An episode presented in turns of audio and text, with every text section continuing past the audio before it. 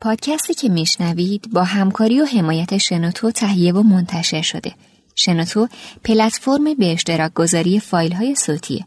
شما می‌تونید پادکست ها یا فایل های صوتیتون رو توی شنوتو با دیگران به اشتراک بذارید یا به بیش از 400 هزار دقیقه فایل صوتی توی اون گوش کنید. اگه به پادکست یا کتاب های صوتی علاقه دارید بهتره حتما یه سری بهش بزنید. شنوتو.com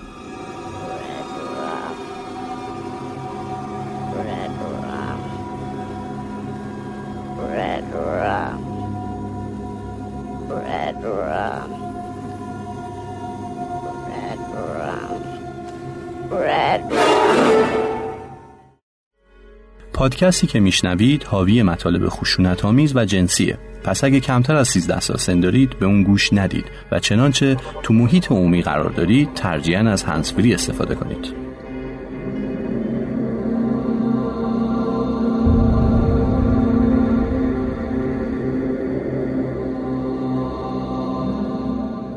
سلام. قبل از شروع این اپیزود اجازه بدید روایت ساخت این قسمت رو براتون یکم شرح بدیم. کافیه توی اینترنت یه سرچی بکنید از کلمات کودک آزاری، تجاوز به کودکان، قتل کودکان و تومار بلندی از پرونده ها، بحث ها و اتفاقاتی رو ببینید که از اسم اهوره تا بینیته ها همشون قربانی تجاوز بودن و بعدا به قتل رسیدن. ولی ناراحت کننده ترین اتفاق زمانیه که حتی ما حاضر نیستیم در برابر این ستم در حق کودکان کاری انجام بدیم. طرحها و لوایح و قوانین تو مجلسمون خاک می‌خورند و نمایندگان همون مجلس گاهی اوقات ناخواسته از متجاوزین حمایت می‌کنند. ولی واقعیت امر اینه که ما دنیا رو بیشتر برای کودکانمون داریم ناامن می‌کنیم و هر روز به این متجاوزین فضای بیشتری برای تنفس میدیم. برای همینه که این اپیزودو ما به قاتلی اختصاص دادیم که هم متجاوز و قاتل بچه هاست و هم کسی است که توی کودکی به خودش تجاوز شده. و شاید مهمترین بخش این قاتل اینه که اون بیرون این مرزها نیست بلکه اون یه ایرانیه و چنان زخمی رو از خودش به جا گذاشته که با وجود مرگش هنوز که هنوز بعضی از قربانیهاش که جون سالم به در بردن دارن درد می‌کشن اسم این قاتل محمد بسیجه یا بیجه است. اون در سال 1361 در تربت هیدریه توی خانواده پرجمعیت با شیش برادر و شیش خواهر به دنیا. درست وقتی فقط چهار سال داشت مادرش بر اثر سرطان درگذشت و پدرش درست بعد از مرگ مادرش ازدواج می‌کنه. بیجه طی محاکمش میگه هیچی از مادرش رو یادش نمیاد ولی پدرش که مردی مستبت و بد اخلاق بوده رو به خوبی یادشه. توی بچگی سخت ترین دوران رو سپری می‌کنه. پدر و نامادری بیجه بارها اونو مورد ضرب و شتم قرار میدن و حتی چندین بار روی بدنش سیگار خاموش می‌کنن و یه کودکی جهنم وارو براش درست می‌کنن. درست وقتی فقط بیجه 11 سال داره خانوادش تصمیم می‌گیرن برای پیدا کردن کار به تهران بیان. مثل خیلی از مهاجرینی که به دنبال کار به تهران میان خانواده بیجه هم مجبور میشن تو حاشیه شهر تهران ساکن بشن. اونها تو خاتون آباد که یه روستا در نزدیکی پاکدشت هست ساکن میشن و از اینجا به بعد بیجه مجبور میشه در کوره های آجرپزی خاتون آباد مشغول به کار بشه. بیجه همیشه توی اعترافات و مصاحبه هاش میگه که مدرسه رو همیشه دوست داشته و فقط به اصرار پدرش مجبور میشه درس و رها کنه و توی کوره های آجرپزی مشغول بشه. حتی تعریف می‌کنه بعدها برای اینکه بفهمه توی دنیای بیرون چه خبره از توی زباله ها روزنامه باطله ها رو بر می داشته و میخونده تا بتونه خودش رو با دنیای بیرون آشنا کنه. بیجه درست تو همون سالهای اولیه که وارد پاکدشت میشه توسط یک مرد مورد تجاوز قرار می‌گیره و بعد از تجاوز کتک مفصلی هم از اون مرد می‌خوره. این اتفاق زامن اسلحه‌ای رو می‌کشه که بیجه رو تبدیل به یه ماشین کشتار جمعی می‌کنه. همین اتفاق تأثیر وحشتناکی روی بیجه می‌ذاره. بیجه همیشه می‌گفت که بعد از اون اتفاق از خودش متنفر شده بوده و آرزو می‌کرده که کاش اون مرد بیجه رو میکشته و حتی بیجه به خودکشی هم بارها فکر کرده بود. خود بیجه می‌گفت همین فاجعه باعث زاده شدن اون حیولای آدمکش تو خودش شده بوده. به گفته صاحبکار بیجه اون یکی از بهترین جوشکارای منطقه بوده. وقتی قاضی پرونده ازش می‌پرسه که چرا حرفت رو ادامه ندادی جواب میده که من ماهانه فقط 150 هزار تومن حقوق می‌گرفتم. با این پول حتی نمی‌تونستم هزینه زندگی روزانه رو تعیین کنم چه برسه به اینکه آینده هم داشته باشم. بنابراین نداشتن اون پولم چندان برام فرقی نمی‌کرد. من از شهرستان به تهران اومدم و دیدم که دیگران با چه امکاناتی زندگی می‌کنن و پیشرفت کردن. اما من حتی نمی‌تونستم درس بخونم. وقتی بچه ها رو می‌دیدم که کیف روی دوششونه و به مدرسه میرن ناراحت می‌شدم. وقتی من هم سن اونا بودم باید توی کوره پسخونه کار می‌کردم و حتی نمی‌تونستم یه کتاب داشته باشم. بچه های فقیر رو می‌دیدم که توی خاکای کثیف بازی می‌کنن درست مثل من. دلم براشون میسوخت. سرنوشت اونا بهتر از سرنوشتی که من داشتم نبود. دلم براشون میسوخت و فکر می‌کردم اگر بمیرن راحت ترن و مثل من تحقیر نمیشن. بیجه هم مثل خیلی از قاتلای سریالی دیگه توی بچگیش حیوونا رو آزار می‌داد. اونا رو میکشت. ولی جالب اینه که بارها توی بازجوییهاش به این تاکید می‌کنه که از سیگار و مواد مخدر و حتی آدمای معتاد نفرت داشته. بیجا توی محیطی زندگی می‌کرد که مواد مخدر بیداد می‌کرد اما حتی سیگار هم نمی‌کشید و می‌گفت هر وقت پولی به دست می آوردم برای خودم شیر می خریدم چون می‌دونستم برای سلامتی مفیده هیچ وقت نوشابه نمیخوردم همیشه سعی می‌کردم ورزش کنم و سالم بمونم. قاضی پرونده جایی نقل کرده که به یاد دارم به دستور رئیس دادسرای جنایی تهران هنگام محاکمه برای اون یک دست لباس نو تهیه کردند و زمانی که بیژه اونها رو پوشید گفت که اولین بار تو زندگیش لباس نو میپوشه. اون می‌گفت از اینکه همیشه باید لباس کهنه دیگران رو بپوشم ناراحت می‌شدم. صاحبکارم هر چند وقت یه بار لباسای کهنه اعضای خانوادش رو می آورد و ما که کارگراش بودیم می پوشیدیم. من از این کار بسیار بدم می اومد و متنفر بودم. بنابراین اون بچه هایی که تو اون شرایط بودند رو به قتل می رسوندم و اجازه نمی‌دادم که زندگی مثل من داشته باشند. بیجه تعبیر جالبی از زندگی داره. اون می‌گفت من در حال زنده به گور شدن بودم. از اینکه ذره ذره به مرگ نزدیک می شدم متنفر بودم. دلم می‌خواست مثل انسان بمیرم. به همین خاطرم این کارو کردم. یه قبر و یه مرگ درست حق من بود. بیجه هم مثل بقیه قاتلین سریالی دچار بحران هویتی بود. اون نمی‌تونست با جنس مخالف ارتباط برقرار بکنه و حتی وقتی از مادر و پدرش می‌خواست که برای اون زن پیدا بکنن با این کار مخالفت می‌کردن. به قول خودش وقتی می‌خواست با دختری صحبت بکنه اونقدر دستپاچه می‌شد و میترسید که حتی نمی‌تونست حرف بزنه. حتی بیجه میگه تو دوران جوونیش به یه دختری علاقمند شده بوده و براش نامه میفرستاده. ولی دختر هیچ وقت نسبت به بیجه احساسی نشون نمیده و حتی خونواده بیجه هم هیچ کمکی بهش نمی‌کنن تا اینکه دختر از پیشش برای همیشه میره. راستش نمیشه بدون اینکه هیچ تصوری از محل زندگی بیجه داشته باشید در موردش قضاوت کنید یا به قتلش فکر کنید. چند وقت پیش وبسایت تصنیم از کوره های آجرپزی خاتون آباد مقاله رو نوشته بود به اسم کوره های اجهاف. شاید بد نباشه اون مقاله رو بخونید یا حتی مقاله روزنامه شرق در مورد زندگی مردم توی کوره های آجرپزی. اون مقاله یه دید درست از مکان و سبک زندگی توی این محدوده رو بهتون میده با خوندن این مطالب بهتر می‌تونید بفهمید واقعا این آدما چطور زندگی می‌کنن و چه کارایی دارن می‌کنن. تو پرونده بیجه مدام به یه نام دیگه هم برمیخوریم. علی غلامپور معروف به علی باقی که در تعرض به کودکان و قتلهایی که بیجه مرتکب می‌شد با اون همکاری می‌کرد. علی باقی چندین فقره سابقه داشت و این سابقه ها مربوط به سرقت و مواد مخدر بود. علی باقی برای تأمین هزینه های مواد خودش و پدرش دزدی می‌کرد.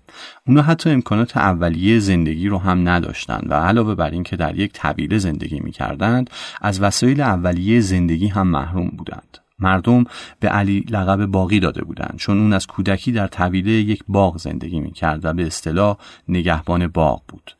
اما حقوق نمی گرفت و زندگیش رو با سرقت می گذروند. فقر و تنگ دستی، اعتیاد به مواد مخدر و از همه مهمتر نداشتن سرپرست دلایلی بود که علی باقی رو به یه معتاد و دزد و از همه بدتر همدست یک قاتل سریالی تبدیل کرده بود.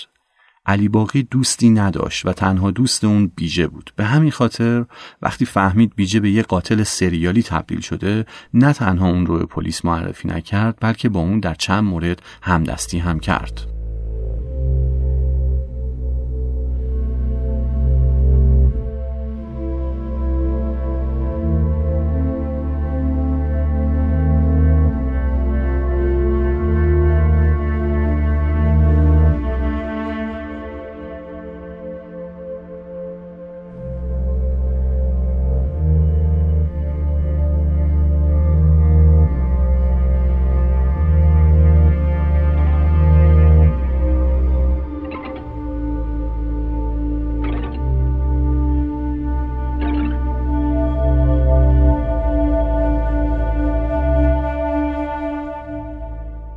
بیجه اعتراف می‌کنه وقتی شش تا بچه رو توی تپه های اطراف کوره پسخونه مورد آزار قرار داده علی باقی هم با اون همراه بوده و اونم به بچه ها تعرض کرده.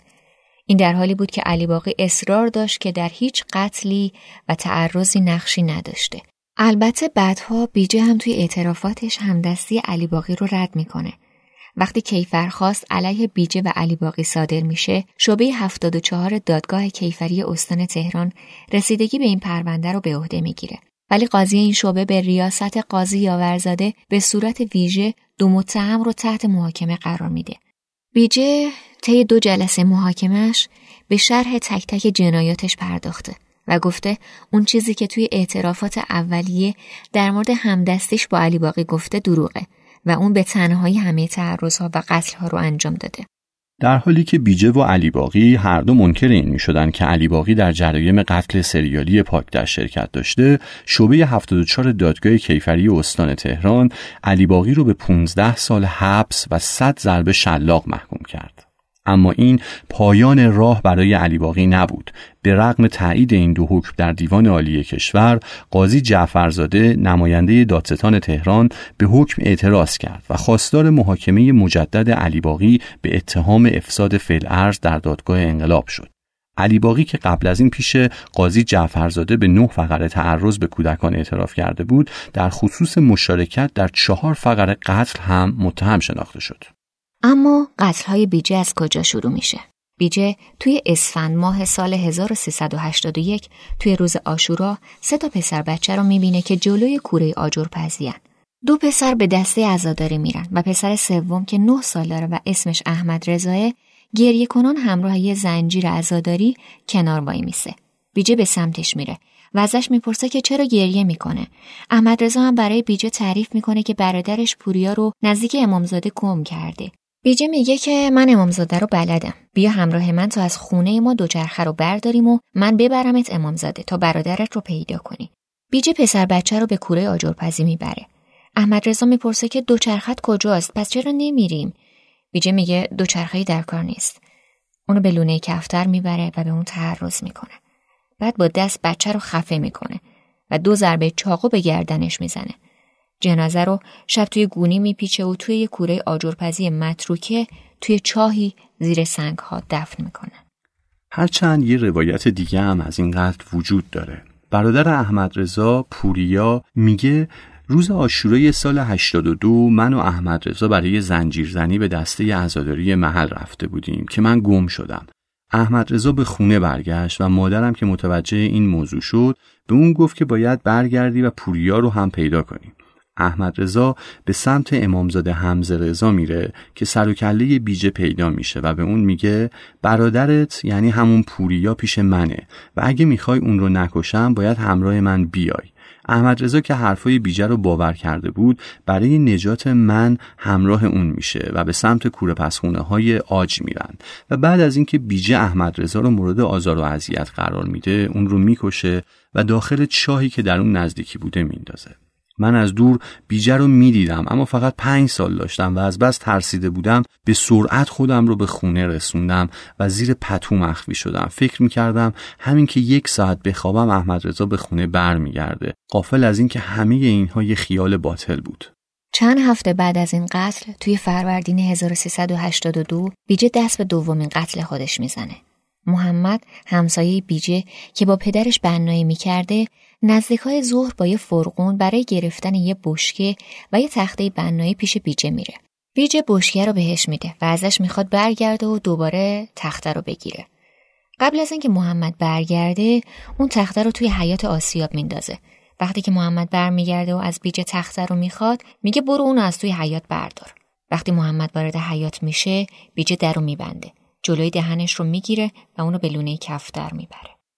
بیجه طی محاکمش میگه که بعد از آزار کودک اونو با دست خفه کردم. فرقونش رو کنار اتوبان بردم و تخته رو هم سر جای اولش گذاشتم. پدر این کودک بعد از یک ساعت اومد و اطراف آسیا بگشت. از من هم سوال کرد که آیا پسرش رو دیدم یا نه. من هم گفتم که نه ندیدم. بیجه ادامه داد همون شب جنازه رو جایی نبردم چون همه جا رو میگشتن. اما شب بعد جسد رو کنار آسیاب بردم و با لاستیک و قالب چوبی جسد و آتیش زدم و بعد استخونه بزرگ رو با تخت خورد کردم. سومین مورد قتل یه مرد پنجاه ساله بود. بیجه طی دادگاهش این قتل رو اینطوری روایت می‌کنه.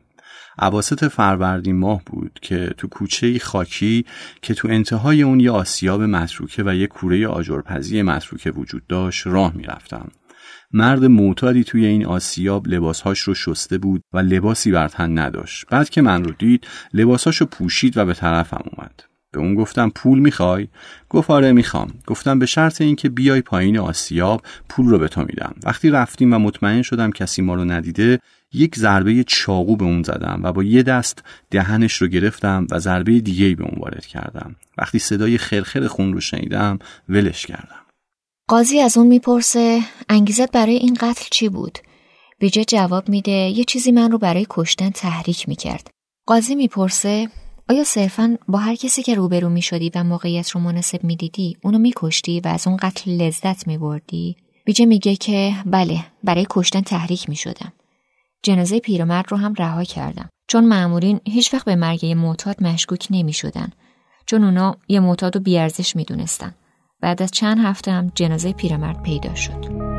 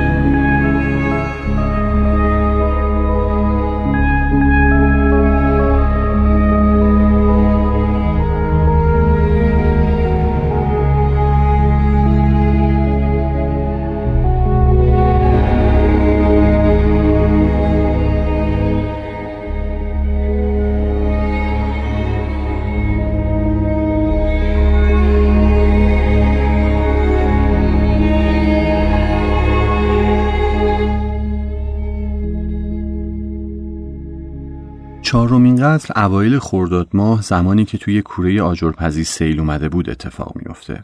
بیجه برای همین از کوره آجرپزی بیرون رفته بود و به چوپانی مشغول بود. تو این مدت یه پسر بچه رو می‌بینه به اسم جواد که مادرش همیشه اون رو به مدرسه می‌برد و بعدش میومد دنبالش و برش میگردوند خونه. اما بیجه چند باری جواد رو تنها هم دیده بود و درست یه بار که دوباره جواد رو تنها می‌بینه که داره از مدرسه برمیگرده دست به کار میشه بیجه میگه به اسم صداش کردم ولی هیچ جوابی برای دفعه اول به هم نداد و به هم توجهی نکرد. برای همین تا نزدیکی های یه دره که دست به اقدام می‌زنه دنبالش می‌کنه. دهن جواد رو با دستش می‌گیره و سرنگ حاوی سیانور رو بهش تزریق می‌کنه که بلافاصله جواد رو می‌کشه. بعد جنازه جواد رو تو همونجا خاک می‌کنه و وسایلش رو بر میداره. بعدتر دوباره برمیگرده سر جنازه جواد. از خاک درش میاره و جنازه رو می‌بره نزدیک رودخونه ای که اون حوالی بوده و جنازه رو داخل آب میندازه. بعد برای اینکه بتونه رد خودش رو گم بکنه یه نامه برای پدر جواد می‌نویسه و میگه اگه پسرت رو می‌خوای سر عباس رو بیار. بیجه به این دلیل این کارو کرده بود که می‌خواست دیگران فکر بکنن دشمنهای عباس جواد رو کشتند نه بیجه. بیجه می گفت بعد از این قتل وقتی مامورا به ما مراجعه کردن محمد خیر یکی از دوستام گفت که ما دو نفر رو دیدیم که دنبال سید جواد کردن در حالی که اینطوری نبود. شاید خواست خدا بود که اون این حرفا بزنه تا شاید سر نخی برای مامورا باشه. من احساس کردم از این حرف به بعد مامورا باید ما رو دستگیر می‌کردن. اما اونها بی تفاوت از کنار ما گذشتن. مامورها هیچ وقت سراغ من نیومدن. انگار که اونا اصلا منو نمی‌دیدن و کور بودن. اینجا بخشی از سوال و جوابهای قاضی و بیجه رو میشنویم. منظور تو از این که برای پدر مقتول یادداشت گذاشتی چی بود؟ می‌خواستم رد گم کنم. یادداشتی که نوشتی با خط خودت بود؟ نه، جوری نوشتم که شول باشه، نفهمن که من نوشتم. کیف سید جواد رو تو برداشتی و بردی نزدیک منزل پدرش گذاشتی؟ فکر نکردی کسی تو رو ببینه و اگه یک نفر تو رو ببینه قتل حالو میره؟ بینایی من خوب بود. توی شب تا پنجاه متری برم رو می‌دیدم. به تاریکی عادت داشتم و توی شب زیاد راه می‌رفتم. از جایی رفتم که کسی منو نبینه. آیا هنگام کشف جنازه در محل حضور داشتی؟ بله خودم توی محل بودم که جنازه رو کشف کردن همیشه به محل وقوع جرم برمیگشتی؟ نه این استثنا بود سیانور رو از کجا آوردی؟ توی آبکاری که کار می‌کردم چل پنجاه گرم سیانور برداشته بودم برای کشتن سگ ها از اون استفاده می‌کردم و توی دونه های مرغا و کبوتر هم میریختم نحوه استفاده از سیانور رو از کجا یاد گرفتی؟ توی تلویزیون و چند تا کتاب در مورد نحوه استفاده از سیانور چیزای دیده و خونده بودم. مایه سیانور رو با سرنگ توی شیشه های پینیسیلین میریختم. اولین کسی که سیانور رو روی اون امتحان کردی کی بود؟ سه جواد. قبلا به سگها و گربه ها تزریق می‌کردم. اگه اون رو با سیانور کشتی پس چرا بهش چاقو زدی؟ چون محمد خه می‌دونست که سیانور دارم و اگه حرفی از سیانور پیش میومد من رو لو می‌داد. می‌خواستم اونو با چاقو بکشم. تا اثری از من به جا نمونه. البته می‌دونستم که اگه جنازه رو به پزشکی قانونی ببرن متوجه میشن که با سیانور کشته شده. اما اتفاقی نیفتاد. جدای از جنون بیجه بیتوجهی پلیس یکی از محرکای اصلی بیجه برای کشتنه. همونطور که شنیدید بیجه داره میگه کار خداست که پلیس نمی‌تونه منو ببینه. یا می‌بینید که پلیس وقتی جسدی رو پیدا می‌کنه حتی یک کالبد شکافی ساده روش انجام نمیده. همین باعث میشه که بیجه بدون هیچ ترسی به اعمال شنی خودش دست بزنه و رفته رفته به قتلهای خودش اضافه بکنه.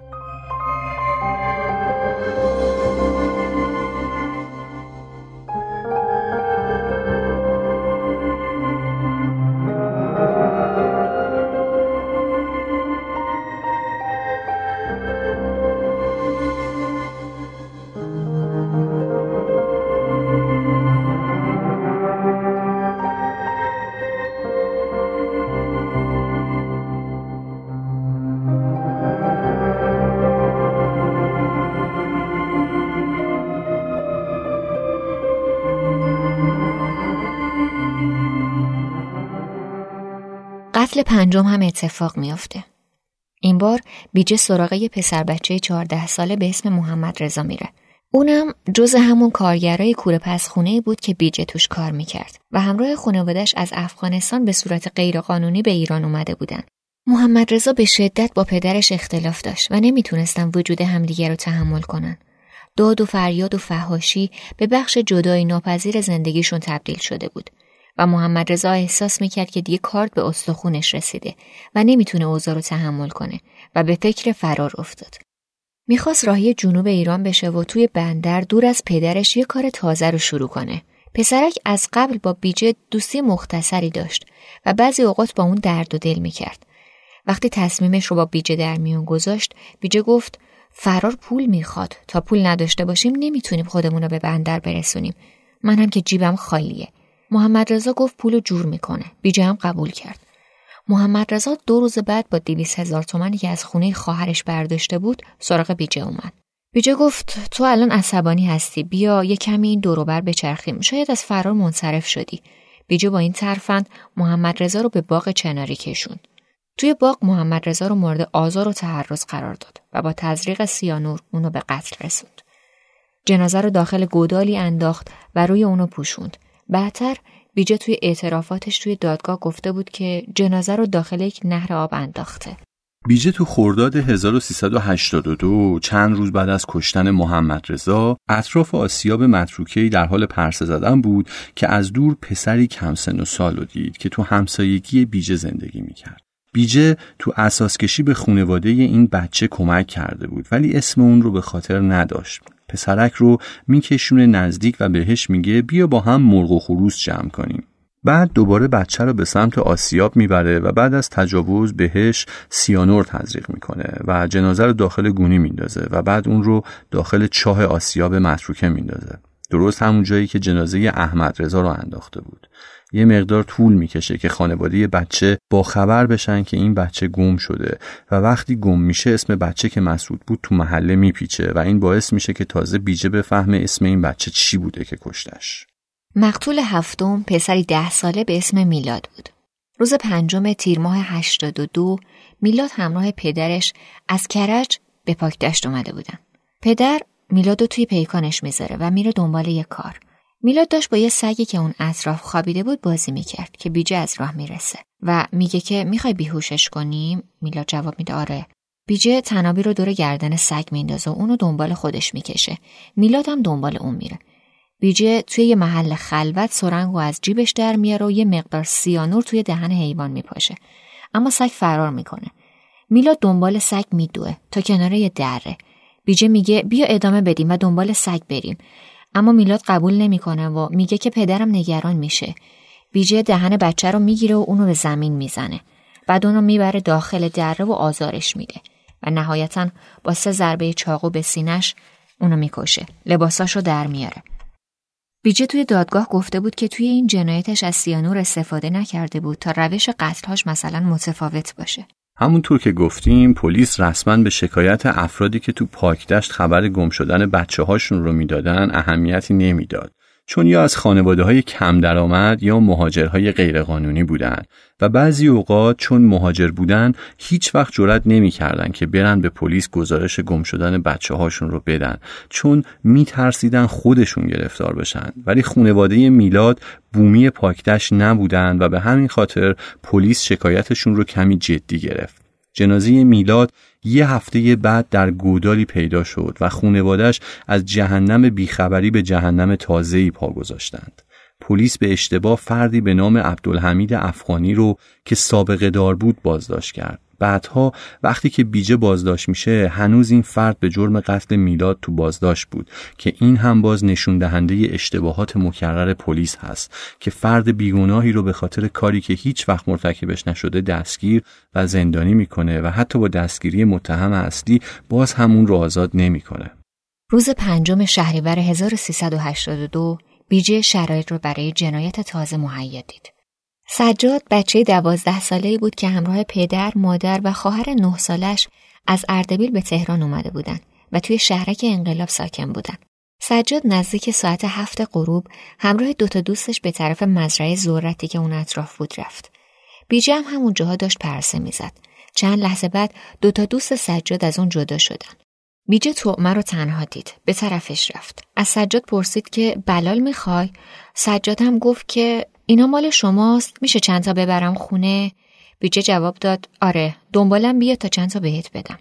اونو داخل مزرعه برد. ارتفاع ساقه ها اجازه نمی‌داد کسی اونها رو ببینه.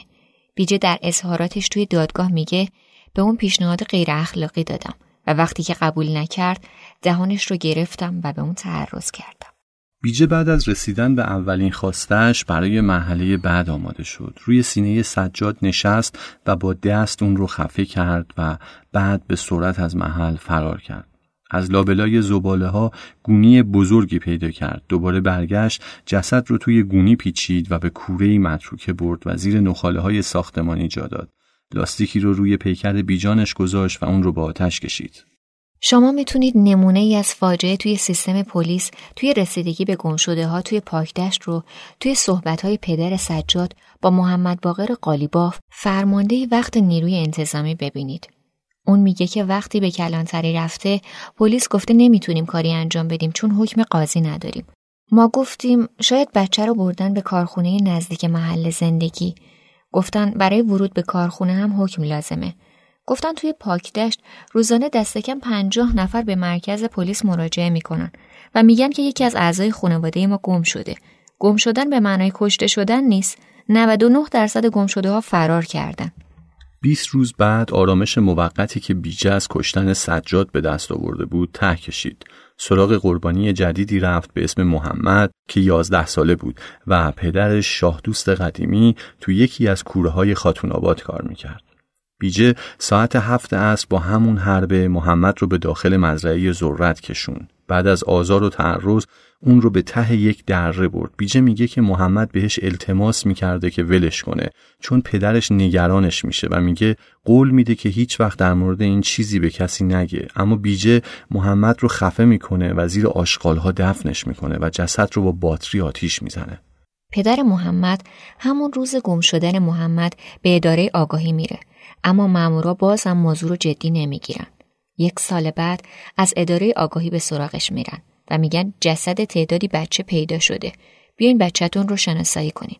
دکتر باجقلی که از جمله روانشناسایی بود که در خصوص بیجه تحقیق می‌کنه چند ساعتی با اون مصاحبه می‌کنه و توی صحبتهاش میگه که قاتلای سریالی مثل بیجه معمولا فرزندهای خانواده های از هم پاشیده هستند. معمولا پدر یا مادرشون رو توی کودکی از دست دادن یا اینکه حضور یا عدم حضور اونا نامشخص بوده. مشکلات فرزند پروری به این منجر میشه که نتونن مرحله طبیعی خودشیفتگی بچگی رو از سر بگیرن و در تشکیل احساساتشون از خود دچار مشکل میشن.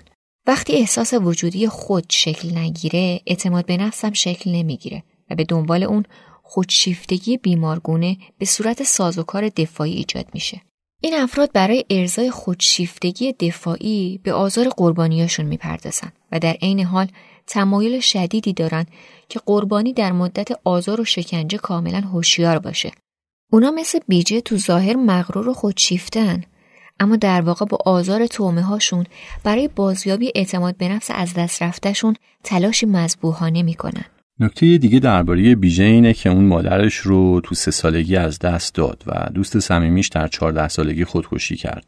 ترس از مرگ توی این افراد بیشتر از معموله. با قتل و احساس کنترلی که روی مرگ و زندگی دیگران پیدا می‌کنند ناخداگاه در تلاشند که به طور کلی روی پدیده مرگ و از جمله مرگ خودشون کنترل داشته باشند نباید فریب عادی بودن مرگ برای این افراد رو خورد اونها به شدت از مرگ میترسند هرچند اون رو در پوسته دفاعی بیتفاوتی پنهان کرده باشند تجربه از دست دادن والدین در سن پایین انسان رو زمانی با پدیده مرگ روبرو می‌کنه که هنوز سازوکارهای دفاعی کارآمد رو برای مقابله با این واقعیت پیدا نکرده به همین خاطر تجربه از دست دادن والدین تو کودکی می‌تونه خیلی آسیب رسون باشه و ترس از مرگ رو در فرد تقویت کنه. بیجه باز هم به کارهای خودش ادامه میده. قربانی دهمش حمید بود. اونم همراه خانوادش توی کوره آج کار می‌کرد و با بیجه همسایه بود. آذر سال 82 ساعت ده شب بیجه بچه رو تک و تنها داخل کوچه خلوت پیدا می‌کنه. حمید سوار دوچرخش حوالی محلی که نخاله های ساختمانی رو خالی می‌کردن پرسه می‌زد. بیجه سراغش میره و به اون پیشنهاد رابطه میده که با مخالفت حمید روبرو میشه. بیجه بچه رو به زور پایین دره خاتون آباد می‌بره و بعد از تعرض به اون با دست خفش می‌کنه. تعداد زیادی از لاستیکایی که اونجا افتاده بود رو روی جنازه میندازه و کبریت می‌کشه. این بار از صحنه جرم فرار نمی‌کنه بلکه تا ساعت دو نیمه شب همونجا کنار آتیش وای میسه و خاکستر شدن جنازه رو تماشا می‌کنه. قربانی یازدهم یک کودک ده ساله افغانستانی بود به نام نعمت الله. اون همراه خونوادهش تو هموم عمومی تو روستای جمال آباد زندگی می‌کرد. دیمای 82 روزی که به خاتون آباد رفته بود به دام بیجه میفته. طبق روایت خود بیجه ساعت هشت شب نعمت الله رو نزدیک مرد شورخونه خاتون آباد پیدا می‌کنه. دهانش رو می‌گیره و اون رو به زور داخل زمین های کشت پنبه می‌بره. اول تعرض می‌کنه و بعد با دست خفش می‌کنه. جنازه رو همونجا رها می‌کنه و میره. روز بعد وقتی محله خلوت شد به محل جنایت برمیگرده. جنازه رو داخل کیسه می‌ذاره و باتری های کهنه رو روی کیسه میندازه و جسد رو به آتیش می‌کشه. اما تو قتل دوازدهم رفتار بیجه عوض میشه. این بار دیگه سراغ پسر بچه ها نمیره. بلکه قربانی دوازدهمش استثنان یه زن بود. یه زن 45 ساله و تن فروش. به اسم کنیز دو کله کنیز سه تا پسر داشت و معتاد بود و با خانوادهش توی یه دامداری توی روستای علیاباد توی پیشوای ورامین زندگی می‌کرد. بعضی وقتا هم برای کار به قیامدشت و پاکدشت می‌رفت. بیجه چند روز بعد از کشتن نعمت الله کنیز رو می‌بینه و به اون پیشنهاد رابطه میده. کنیز از بیجه دو هزار تومن می‌خواد ولی فقط 500 تومن می‌گیره و همراه اون به کوره گچی میره. بیجه به اون میگه برو بیرون ببین کسی این اطراف نباشه. کنیز بیرون میره و بیجه توی همین فرصت چاقوش رو آماده می‌کنه. طبق روایت خودش به تمام قسمت های بدنش ضربه می‌زنه و اون فریاد می‌کشه. یه سنگ تقریبا پنج کیلویی رو بر میداره و به سرش میکوبه و وقتی که بیحال میشه با یه سنگ 20 کیلویی به سرش ضربه می‌زنه و جمجمش رو خورد می‌کنه. جنازه رو داخل کوره میندازه و میره. چند روز بعد می‌فهمه که مامورای کلانتری از موضوع با خبر شدن و جنازه رو بردن. توی اعترافات بعدی بیجه روایت دیگه ای رو تعریف می‌کنه و این بار پای علی باقی رو هم وسط می‌کشه و میگه که با هم زن رو بردن اونجا ولی در نهایت بیجه تمام مسئولیت این قتل رو به عهده می‌گیره و علی باقی هم از اتهام رابطه با کنیز و مشارکت توی قتل اون تبرئه میشه چند روز بعد دوباره بیجه به سراغ همون روش قبلی خودش میره و این بار باز یه پسر بچه رو انتخاب می‌کنه. مقتول سیزدهم کودکی دوازده ساله به نام یونسه. حسین پدر یونس اهل بوکانه و با زنش آیشه برای کار راهی خاتون آباد و کوره سال عارف شدن. بیجه قربانیش رو باز هم کنار دیوار مرد شوخونه پیدا می‌کنه. چند سگ ولگرد اونجا ایستاده بودن و پارس می‌کردن. یونس ترسیده بود و جرأت نمی‌کرد پا پیش بذاره. بیجه از فرصت استفاده می‌کنه و سر حرف رو بچه باز می‌کنه. بیجه به بچه میگه بیا از این طرف با هم بریم و بچه رو به همون سمت دره می‌بره و بعد از تعرض اون رو خفه و جسدش رو آتیش می‌زنه و فرار می‌کنه. خونبارترین ماه سال 82 دیماه توسط بیجه رقم می‌خوره. فقط توی یک ماه اون سه بچه و یک زن رو می‌کشه ولی باز هم دست از کارش نمی‌کشه و باز هم بیشتر و بیشتر می‌خواد. اینجا بود که بیجه برای اولین بار اشتباه می‌کنه. بیجه چند روز بعد به سراغ محسن چهارده ساله میره اما این بار پرده آخر نمایش تغییر می‌کنه.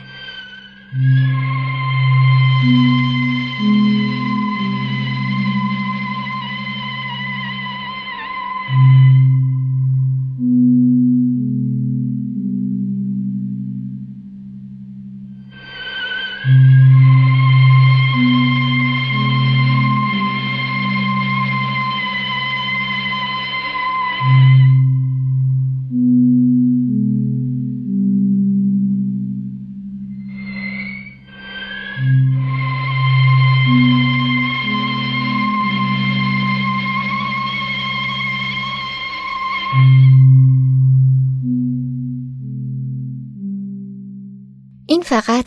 بخشی از داستان های بیجه بود. ادامه داستان و اونچه که به سرش میاد رو توی قسمت بعدی ما خواهید شنید.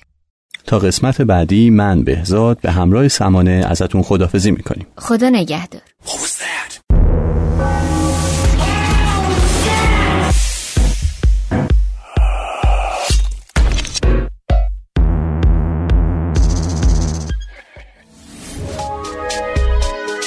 شنوتو سرویس اشتراک گذاری فایل های صوتی www.shenoto.com